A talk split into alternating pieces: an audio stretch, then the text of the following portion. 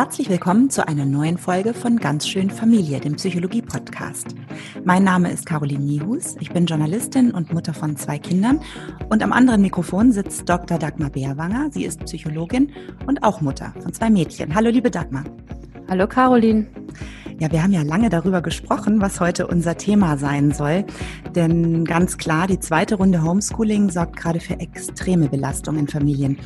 Das heißt, wir werden uns dieses große und brennende Thema Lernen natürlich vornehmen, versprochen.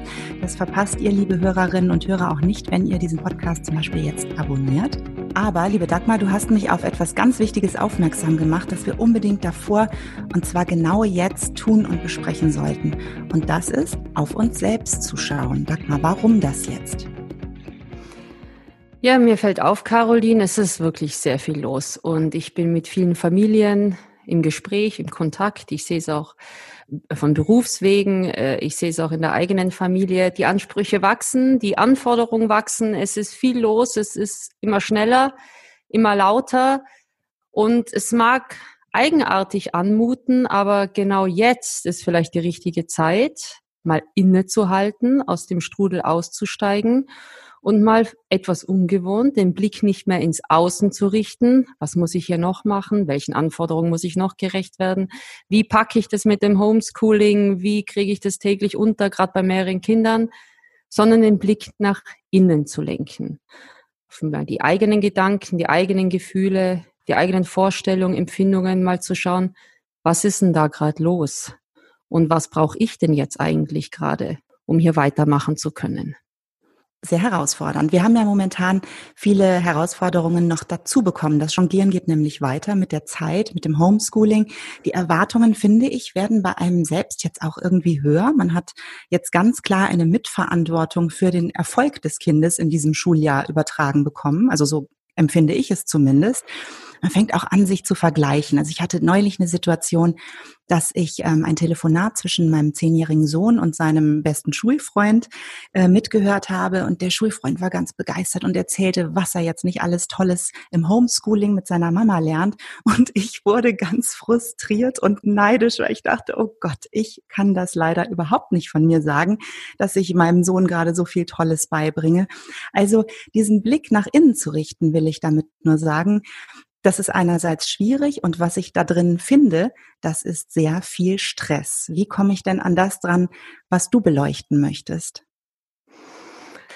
Ja, erstmal die Frage, wer überträgt dir denn diese Verantwortung? Ist es tatsächlich die Schule? Ist es das Außen? Ja, natürlich. Wir bekommen immer unsere Päckchen, die wir hier zu erledigen haben. Aber wer äh, erzeugt denn den Druck? Bin ich das vielleicht auch ein Stück weit ich selber? Und inwieweit bin ich bei all dem, was ich mache, mit mir, ja, ich nenne es mal, noch synchron? Also schwinge ich noch auf meinen eigenen Ton? Äh, es gibt einen Forschungsansatz, der nennt sich die Salutogenese. Das ist äh, die Suche nach Faktoren, die uns gesund bleiben lassen. Also wir schauen nicht, was macht uns krank, sondern was hilft uns dabei, gesund zu sein. Und da ist es genau das, wie kann ich in der eigenen Kraft bleiben? Fühle ich noch äh, eine Einheit zwischen meinen Gefühlen, meinem Denken und meinem Handeln? Ist das alles noch für mich logisch, nachvollziehbar, sinnig? Ist es genau die Geschichte über mich und mein Homeschooling und meine Kinder, die ich jetzt mitschreibe als Regisseurin meines eigenen Lebens, die ich nachträglich darüber erzählen will? Oder äh, bin ich immer mehr von außen kontrolliert, reagiere ich nur noch und komme immer mehr unter Druck. Und um mal aus dem eigenen Nähkästchen zu plaudern, ich hatte halt auch einen Vormittag mit lustigem Homeschooling mit zwei Kindern und da habe ich mich ganz und gar nicht synchron gefühlt. Da dachte ich, was ist denn los? Ich komme aus dem Takt, ähm, es funktioniert nicht so, wie ich das jetzt möchte. Und es wird in mir natürlich sehr, sehr laut. Aber diese Stimmen in mir und was da alles passiert, die höre ich ja erstmal gar nicht, weil ich mit alten Strategien rangehe. In meinem Fall war es, ähm, so ein bisschen sanften Druck zu erhöhen und sagen, so, jetzt komm, gib Gas, dann kommen wir Nachmittag raus. Äh, oder wenn du das jetzt nicht machst, müssen wir es morgen nachholen oder dann äh, kannst du das nicht abgeben, also Drohungen. Was auch immer, letztlich, um es abzukürzen, habe ich den Druck erhöht. Und diesen Druck zu erhöhen, hat genau dazu geführt, dass der Widerstand immer höher wird. Es ist immer mehr desselben, mehr desselben, mehr desselben. und man kommt überhaupt nicht dorthin, wo man eigentlich hin will oder nur mit sehr, sehr hohem Energieaufwand und genau diese Energie haben wir, glaube ich, gerade alle nicht, nicht unbegrenzt zur Verfügung. Und da habe ich mir überlegt, äh, jetzt schau doch mal äh, in dich rein, geh mal ein bisschen raus aus dieser Taktung und äh, hauch mal in diese Stimmen oder auch diesen Stimmen mal zu, die da anklopfen und so laut sind. Was flüstern die dir oder schreien dir dir sogar zu und woher kommen die? Was wollen die von dir? Diese Stimmen, wie du sie zuerst benannt hast, sind also Glaubenssätze. Was, was sind denn Glaubenssätze überhaupt? Ja, Glaubenssätze begleiten uns ein ganzes Leben und sind stärker, als wir denken, sind meist unbewusst tätig, äh, agieren im Hintergrund und sind so was wie selbst auferlegte Lebensregeln, die aus tiefen Überzeugungen meist aus der Kindheit kommen. Das können entweder Erlebnisse sein, tiefgreifende Erlebnisse, die ich gemacht habe, oder Überzeugungen, die ich aus meiner Familie übernommen habe. Vielleicht ganz häufige Sätze, die ich von Kleinkind an höre und die ich internalisiert, also aufgenommen habe in mein eigenes Lebensskript geschrieben habe und die für mich Handlungsweisen sind. Sowas wie, äh, du musst dich anstrengen, du musst dich mehr anstrengen. Oder vielleicht ähm, bei dem Homeschooling und deinem Beispiel zu bleiben, äh, wenn ich die anderen Mütter mir anschaue, dann ploppt vielleicht der Gedanke auf mir, die anderen können es ja doch besser. Ich werde es nie so schaffen wie die anderen. Ich versage hier mal wieder, um zu übertreiben. Oder sowas wie, ich kann nicht genügen. Egal was ich mache, ich kann hier nicht genügen. Und mhm. diese Glaubenssätze, die sind mir in den allermeisten Fällen überhaupt nicht bewusst und trotzdem haben sie eine sehr starke Macht. Sie agieren und sie beeinflussen alles, was ich mache und wie ich die Dinge mache. Und das Gemeine ist, sie übertragen sich auf den anderen. Denn dieses Ich kann nicht genügen kommt beim Kind, ohne dass ich es aussprechen muss, an als Ich kann dann wohl nicht genügen. Und wie reagiere ich dann als Kind? Ich reagiere, indem ich in den Widerstand gehe. Mhm. Oder indem ich mir denke, ist ja eh egal, wie ich es mache, ich mache es ja dann sowieso nie recht. Und dann ist eine ganz wesentliche Grundlage für nachhaltiges Lernen und letztlich lernen wir hier ja fürs Leben und nicht für die Schule, wie es so schön heißt. Deswegen die Einladung, heute hier mal innezuhalten, bewusst auszusteigen, in sich selber reinzuhören und sagen, was mache ich da eigentlich? Will ich das so machen? Und wer treibt mich denn da gerade an? Welches Stimmlein? Und jetzt gebe ich diesem Stimmlein mal Raum und Platz und höre es mir an und gehe mit der Stimme vielleicht auch in Kontakt und überprüfe nochmal, ist es wirklich mein Glaubenssatz? Halte ich den für richtig? Woher weiß ich denn, dass das stimmt? Machen es andere vielleicht anders? Haben andere Menschen andere Glaubenssätze und es funktioniert auch? Und ist es ein Glaubenssatz, den ich meinen Kindern so mitgeben möchte? Also das so als Anregung, wie ich heute auch aus der Situation rausgekommen bin und ähm, die Situation erstmal beendet und in eine andere Richtung gelenkt habe. Das wollte ich gerade fragen. Du hast ja eben selber die Situation erzählt, ähm, dass du dann erstmal Druck gegeben hast den Kindern, damit die also erfüllen, was du für eine Erwartungshaltung hattest. Sie sollen jetzt im Homeschooling ein gewisses Pensum schaffen. Ähm, hast du dann für dich in dieser Situation es geschafft, erstens einen Glaubenssatz zu identifizieren und das Ganze dann umzukehren? Ja, also als erstes der alte Psychologentrick. Ich beobachte mich von außen und tue so, als würde ich gerade einer guten Freundin wohlwollend zusehen. Und als würde ich ein Video anschauen, vielleicht auch. Ähm, und was sehe ich denn gerade auf dem Video? Ich sehe eine Mutter, die immer hysterischer und lauter wird und ein Kinder, das Kind, das immer trotziger in Widerstand geht. Und dann würde ich mich fragen, wie würde ich gern diesen Film und habe mich heute auch gefragt, beenden? Ja, ganz sicher nicht, indem die Türen knallen und jeder in seine Richtung läuft, sondern vielleicht, indem wir mal was ganz anderes machen. Und man die Situation so hinbekommt, dass am Schluss alle lachen.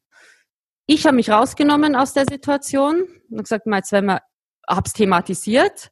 Jetzt geht die Schaukel hier wieder weiter. Jetzt geht's los. Weißt du was? Wir lassen das jetzt einfach mal. Worauf hast denn du jetzt gerade Lust?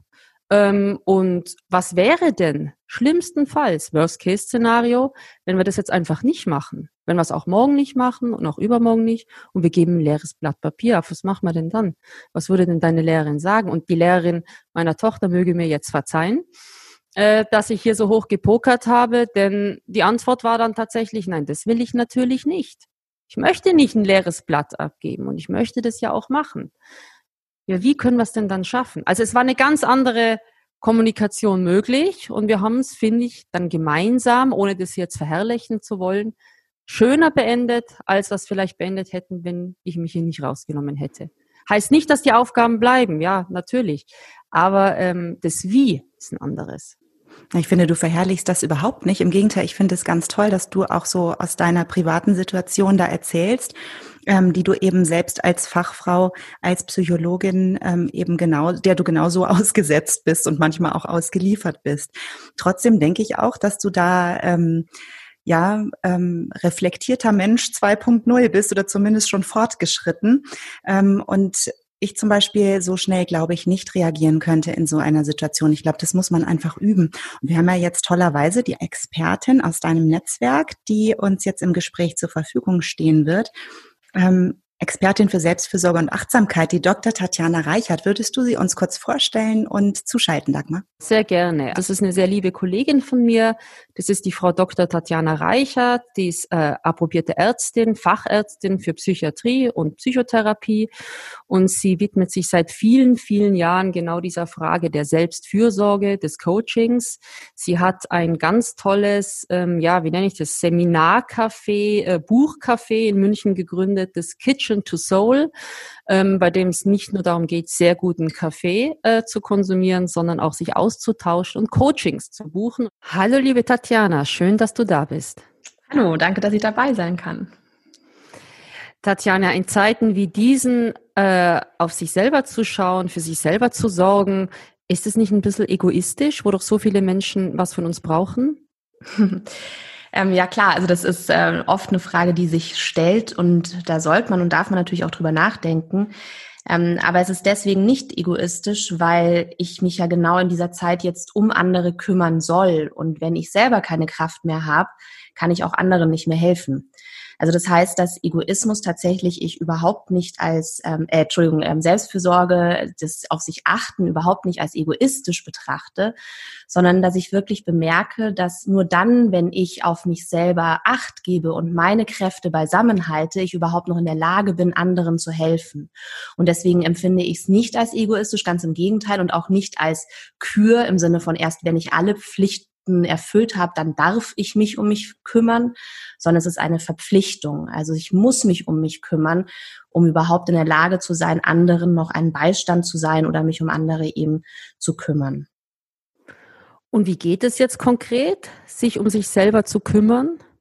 Also ich glaube, erstmal ist es wichtig, dass man auch so ein inneres Bild davon hat, wie wichtig das wirklich ist, weil an diesem Egoismus da, da mit diesem Egoismus hadern sehr viele. Und ich kann vielleicht einfach nochmal so zwei Bilder und Beispiele geben, um einfach zu begreifen, weil es ist eine Entscheidung, die ich treffe. Also ich muss erstmal eine Entscheidung treffen, ja, ich sorge gut für mich.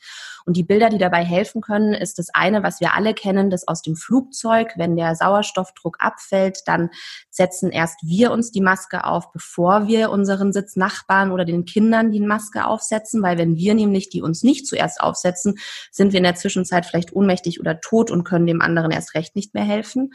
Und das zweite Beispiel, was ich sehr plakativ finde, ist, wenn wir unseren Körper anschauen und unser Herz sehen, ähm, wahrscheinlich eines, wenn nicht das wichtigste Organ in unserem Körper, und uns fragen, was macht denn das Herz? Das Herz pumpt sauerstoffreiches Blut in die unterschiedlichen Organe.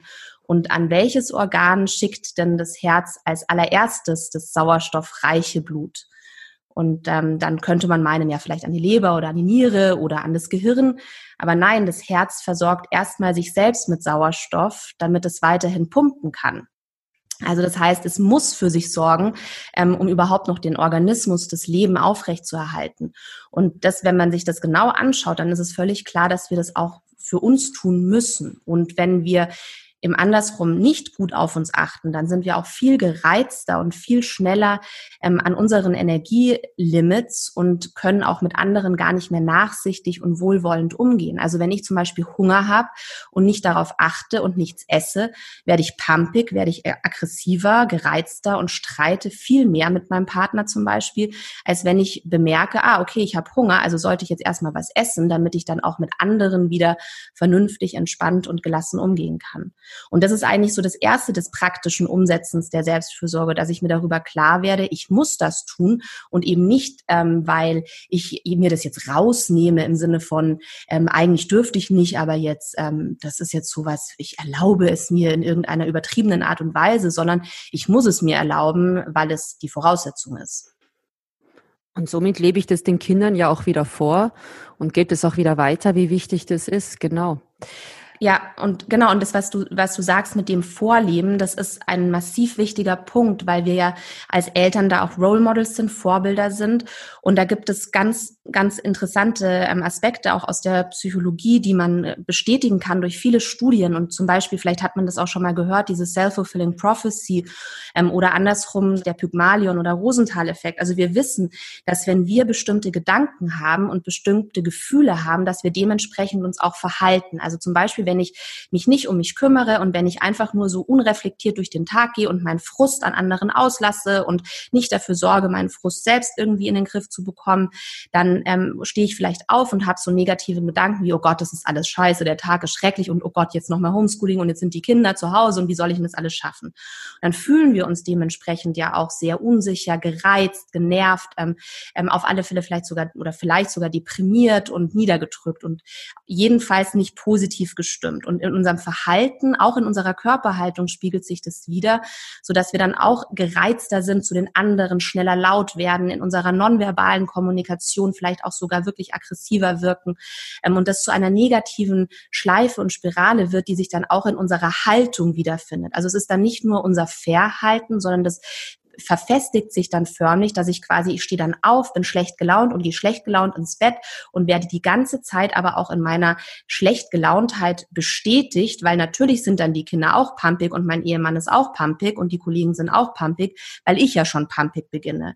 Also das ist diese self-fulfilling prophecy und das Spannende ist, dass wir das auch auf unsere Kinder übertragen können. Also wenn wir zum Beispiel glauben, oh Mensch, das ist total blöd und der kriegt das ja wieder nicht hin und heute hat der wieder seine Hausaufgaben nicht selbstständig gemacht und jetzt hat er schon wieder wieder die Vokabeln vergessen, ähm, dann gehen wir auch so mit diesem Menschen, diesem Kind um und am Ende wird er tatsächlich auch schlechtere Leistungen bringen. Also das heißt, dieses, dieses, ähm, dieses Dreieck zwischen Fühlen, Denken und Verhalten ähm, überträgt sich auch tatsächlich auf andere Personen und das hat man tatsächlich mit Lehrern und Schülern im äh, Rosenthal-Effekt in solchen Studien auch herausfinden können. Wie schaffe ich das denn jetzt, äh, in der Früh aufzustehen und zu sagen, Shaga, heute wird ein super Tag, heute läuft's mit dem Homeschooling, heute flutscht's, ich bin so gut drauf. Wie mache ich das? Wie äh, kriege ich mich eben in diese positive Haltung. Ja, das ist, äh, da, es gibt natürlich auch Leute, die dann sagen, ja, das ist ja alles dann nur aufgesetzt und wenn ich mich aber nicht wirklich so fühle, dann kann ich das doch nicht machen und doch ähm, fake it until you make it. Also stell dich aufrecht hin, beginn den Tag positiv, äh, merke, dass du negative Gedanken hast und zwar in dem Bewusstsein, dass diese negativen Gedanken oder dieser Groll auf andere nichts bringen, außer dir selbst schaden. Die machen dich ja noch also drücken dich ja noch mehr runter. Das heißt, es, es gibt, du, eigentlich muss man ja jetzt auf der Suche nach Energie sein. Wo kriege ich Energie her? Und wenn ich aber so beginne, dann ähm, verliere ich ja Energie. Also dieses Bewusstsein darüber und sich hinzustellen oder aufzustehen oder am Abend ins Bett zu gehen mit dem, mit dem Bewusstsein, okay, was lief gut und wofür kann ich zum Beispiel dankbar sein oder was lief heute sinnvoll, was habe ich heute Sinnvolles getan, eine Sache zum Beispiel. Also, dass ich ganz bewusst meine Gedanken von diesen negativen Spiralen wegbringe. Und das kann man wirklich lernen, indem man einfach auch, indem man wirklich einfach sagt, stopp, und überlegt, okay, das ist negativ, ja, okay, das ist negativ, das bleibt auch negativ. Und was ist denn auf der anderen Seite der Medaille? Was ist denn gleichzeitig auch positiv? Also ich kann den Abend beenden und mir denken, okay, ja, und dann hat er das nicht gemacht, das Kind hat das nicht gemacht oder dann haben sie mich da genervt und ich habe es nicht geschafft, die Hausaufgaben komplett zu betreuen oder das, die, das Programm komplett zu, durchzubekommen. Okay, das ist die eine Seite. Und auf der anderen Seite kann ich mir aber anschauen, naja, okay, also von sechs Vokabeln sind trotzdem drei hängen geblieben oder von zehn Arbeitsblättern haben wir immerhin eins geschafft oder ähm, ach Mensch, wir haben heute Mittag irgendwie eine nette Geschichte erzählt und konnten lachen. Und ach Mensch, ja, ich habe der Nachbarin über die Straße geholfen bei ihrer Einkaufs, äh, bei ihr mit ihrer Einkaufstüte, da habe ich doch was Sinnvolles getan. Also, dass man sich wirklich neben dem ganzen Negativen, was ja existiert ähm, und was man damit auch nicht mindert, aber gleichzeitig sich vor Augen führt, ähm, okay, was ist trotzdem gleichzeitig Positives? Also entweder man sagt, wofür bin ich dankbar, ähm, worüber bin ich froh, ähm, was hat mir heute Sinn gegeben oder eben was lief gut. Ähm, ja, was waren positive Erlebnisse? Das heißt, ich kann das lernen, wenn ich es nur oft genug mache. Hast du da konkrete Tricks und Tipps, wie ich das lernen kann? Also genau, also es ist wirklich auch so typabhängig. Jeder soll das so machen, wie er oder sie findet, dass es für sie am leichtesten umsetzbar ist. Ich persönlich mache am Abend eine Zehn-Finger-Dankbarkeitsübung. Jeden Abend im Bett nehme ich meine zehn Finger und überlege für jeden Finger, wo bin, wofür bin ich heute dankbar gewesen. Ähm, das kann natürlich auch ähm, mein ganzes Leben betreffen, nicht nur den einen Tag. Dankbar für Gesundheit, dankbar für ähm, das fließende Wasser, was aus dem Wasserhahn kommt, dankbar für Freundschaften und so weiter. Ähm, und da fällt mir dann auch ganz schnell auf, dass es sehr viele Dinge gibt, die ich als normalerweise sehr nebensächlich oder selbstverständlich erachte. Und da fällt mir dann plötzlich auf, ah ja, okay, aber dafür kann ich und sollte ich trotzdem dankbar sein. Also das ist das, was ich mache, diese Zehn-Finger-Dankbarkeitsübung. Das kann man wunderbar mit Kindern gemeinsam machen, ähm, dass man das sich hinsetzt oder als Familie gemeinsam anschaut, ähm, okay, wofür sind wir heute dankbar? Drei Punkte, jeder zum Beispiel. Wenn man mit Dankbarkeit nicht viel anfangen kann, kann ich auch sagen, okay, was sind die zehn Punkte, ähm, worüber wir heute froh sind oder worüber wir uns heute gefreut haben. Ähm, und darüber kommt man ja auch wieder ins Gespräch und man kann damit auch diese ähm, oftmals eingefahrene Negativität aus ähm, Jammern, aus grantig sein, aus gestresst sein, aus gereizt sein durchbrechen, wenn man eben dann aktiv sagt, okay, stopp, Wofür sind wir heute dankbar? Worüber haben wir uns heute gefreut? Was waren drei schöne Erlebnisse? Also das einfach zu besprechen, aber man kann natürlich auch ein Tagebuch führen, Positivtagebuch, Dankbarkeitstagebuch und sich das aufschreiben. Ähm, man kann äh, mit der Familie so eine Art, eine Art Einmachglas der positiven Erlebnisse aufstellen, eine große, ein großes Glas, eine Vase und dann kann jeder am Tag einen Zettel reinwerfen, auf dem etwas Positives steht und am Ende der Woche schaut man sich an, was haben wir denn diese Woche für schöne Erlebnisse gehabt. Hm, sehr schön. Es geht ja auch sehr viel um Freiräume. Das hast du ja auch erwähnt. Gerade jetzt in dieser Corona-Zeit spüren wir diese Freiräume und Gestaltungsräume ja gar nicht mehr so, schon gar nicht mehr so wie früher. Hast du da eine Idee, einen praktischen Tipp, wie man sich so Freiräume zurückerobern kann? Um für sich selbst auch zu sorgen und ähm, sich Gutes ja. zu tun. Ja, und das ähm, beginnt eigentlich auch mit, ich, vielleicht habt ihr da auch schon mal drüber gesprochen, mit dem Thema der Akzeptanz. Also, dass man annimmt, wie es ist. Also, dass man sich wirklich ganz genau die Situationen anschaut und überlegt, ähm, was kann ich denn verändern momentan und was nicht? Und was muss ich akzeptieren? Akzeptanz im Übrigen ist nichts Passives, sondern es ist eine aktive Entscheidung, dass ich mich nicht dagegen auflehne, dass ich nicht gegen Windmühlen kämpfe und dabei wahnsinnig viel Energie verliere, die ich auf der anderen Seite nie wieder zurückbekomme, sondern dass ich eben aktiv entscheide, okay, es ist so, ich nehme es an und mache damit Energie frei, auch Zeit frei für das, was ich jetzt wirklich tun kann.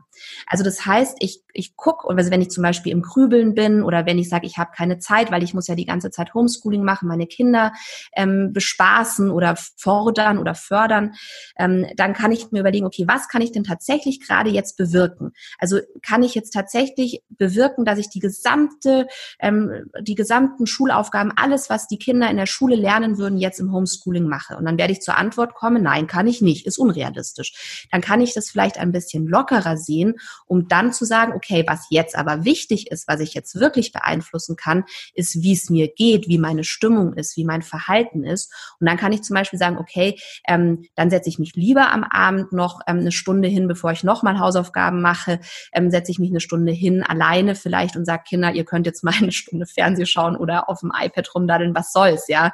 Und dann ähm, kann ich eine Stunde lesen und meine Sachen machen. Langfristig wird es besser und gesünder sein, als sich die ganze Zeit so sehr da zu verkrampfen und zu versuchen, etwas aufrechtzuerhalten, was gar nicht auf, also was man überhaupt nicht aufrechterhalten kann. Also deswegen erst die Akzeptanz, genau hinschauen, was kann ich verändern, was kann ich nicht verändern, was kann ich beeinflussen, was nicht und ganz kleinteilig beginnen. Ich kann ein Bad nehmen, ich kann Sport machen, auch mit Kindern, ich kann ähm, draußen äh, vielleicht eine Runde spazieren gehen, ich kann, ja, ich kann bestimmte Dinge tun und die sollte ich dann auch tun. Gibt es aus deiner Sicht denn bewährte Techniken der Selbstfürsorge für Kinder und dann auch für ältere Kinder, für Teenager? Dinge, die sich besonders eignen? Ja, also man könnte so eine Art, also man könnte sagen, so ein Skillset zusammentun und man könnte sich mit den Kindern hinsetzen oder Teenagern hinsetzen und fragen, was tut dir denn eigentlich gut sonst so? Was machst du denn gerne, wenn du merkst, ähm, die Stimmung wird schlechter oder du bist innerlich aufgewühlter? Was hilft dir denn? Und dann könnte man so eine Liste anfertigen und man könnte das auch eine Schatztruhe nennen und dann, das, das kann jeder, also kann man als für Jugendliche, aber auch für Erwachsene ne, so nennen mit, mit einer Schatztruhe, wo man quasi reinschreibt, was sind so meine Kraftquellen, meine Ressourcen, was tut mir gut, was tue ich, wenn's, wenn ich merke, mir geht's nicht so gut. Und da können dann so Sachen drinstehen, wie dann telefoniere ich mit einer Freundin oder dann möchte ich in Ruhe gelassen werden. Wenn ich Nein sage, möchte ich, dass das akzeptiert wird. Ähm, dann könnte man sagen, man, ähm, man möchte sich zurückziehen und ein Bad nehmen oder man möchte schreien und einfach mal um den Block rennen und äh, also wirklich schreien, weil man es einfach nicht mehr aushält.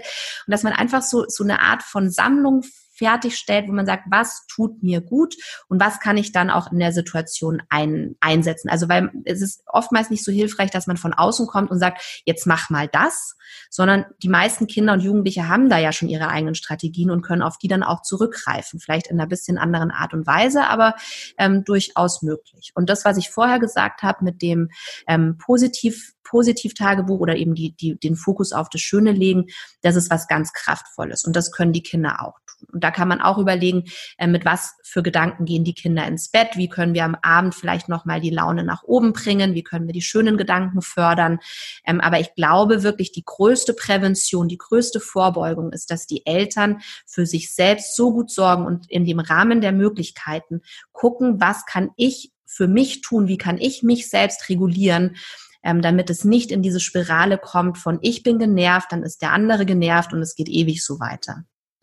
Wenn ich das jetzt höre alles, dann denke ich mir, oh ja, das klingt wirklich super und das muss ich unbedingt mit meiner Familie machen. Und dann kommt sofort dieses Wörtchen, wird ganz fett, muss ich unbedingt mit meiner Familie mhm. machen. Das heißt, ich habe jeden Tag so viel, was ich muss, ähm, sogar muss ich mich jetzt auch noch um die Selbstfürsorge kümmern. Mhm. Belastet ja. mich sofort, das auch noch tun zu müssen, weil mir so einleuchtet, wie wichtig das ist. Wie komme ich raus aus diesem, aus dieser Schleife, aus diesem Teufelskreis, ähm, dass ich einfach anfangen kann, das wirklich auch zu leben und nicht nur sage, das ist toll, kommt auf die To-Do-Liste. Ja, das ist, danke für die Frage, die ist wirklich wichtig. Das treibt viele um, auch nicht in Corona-Zeiten, auch in, in normalen Zeiten, in Anführungszeichen.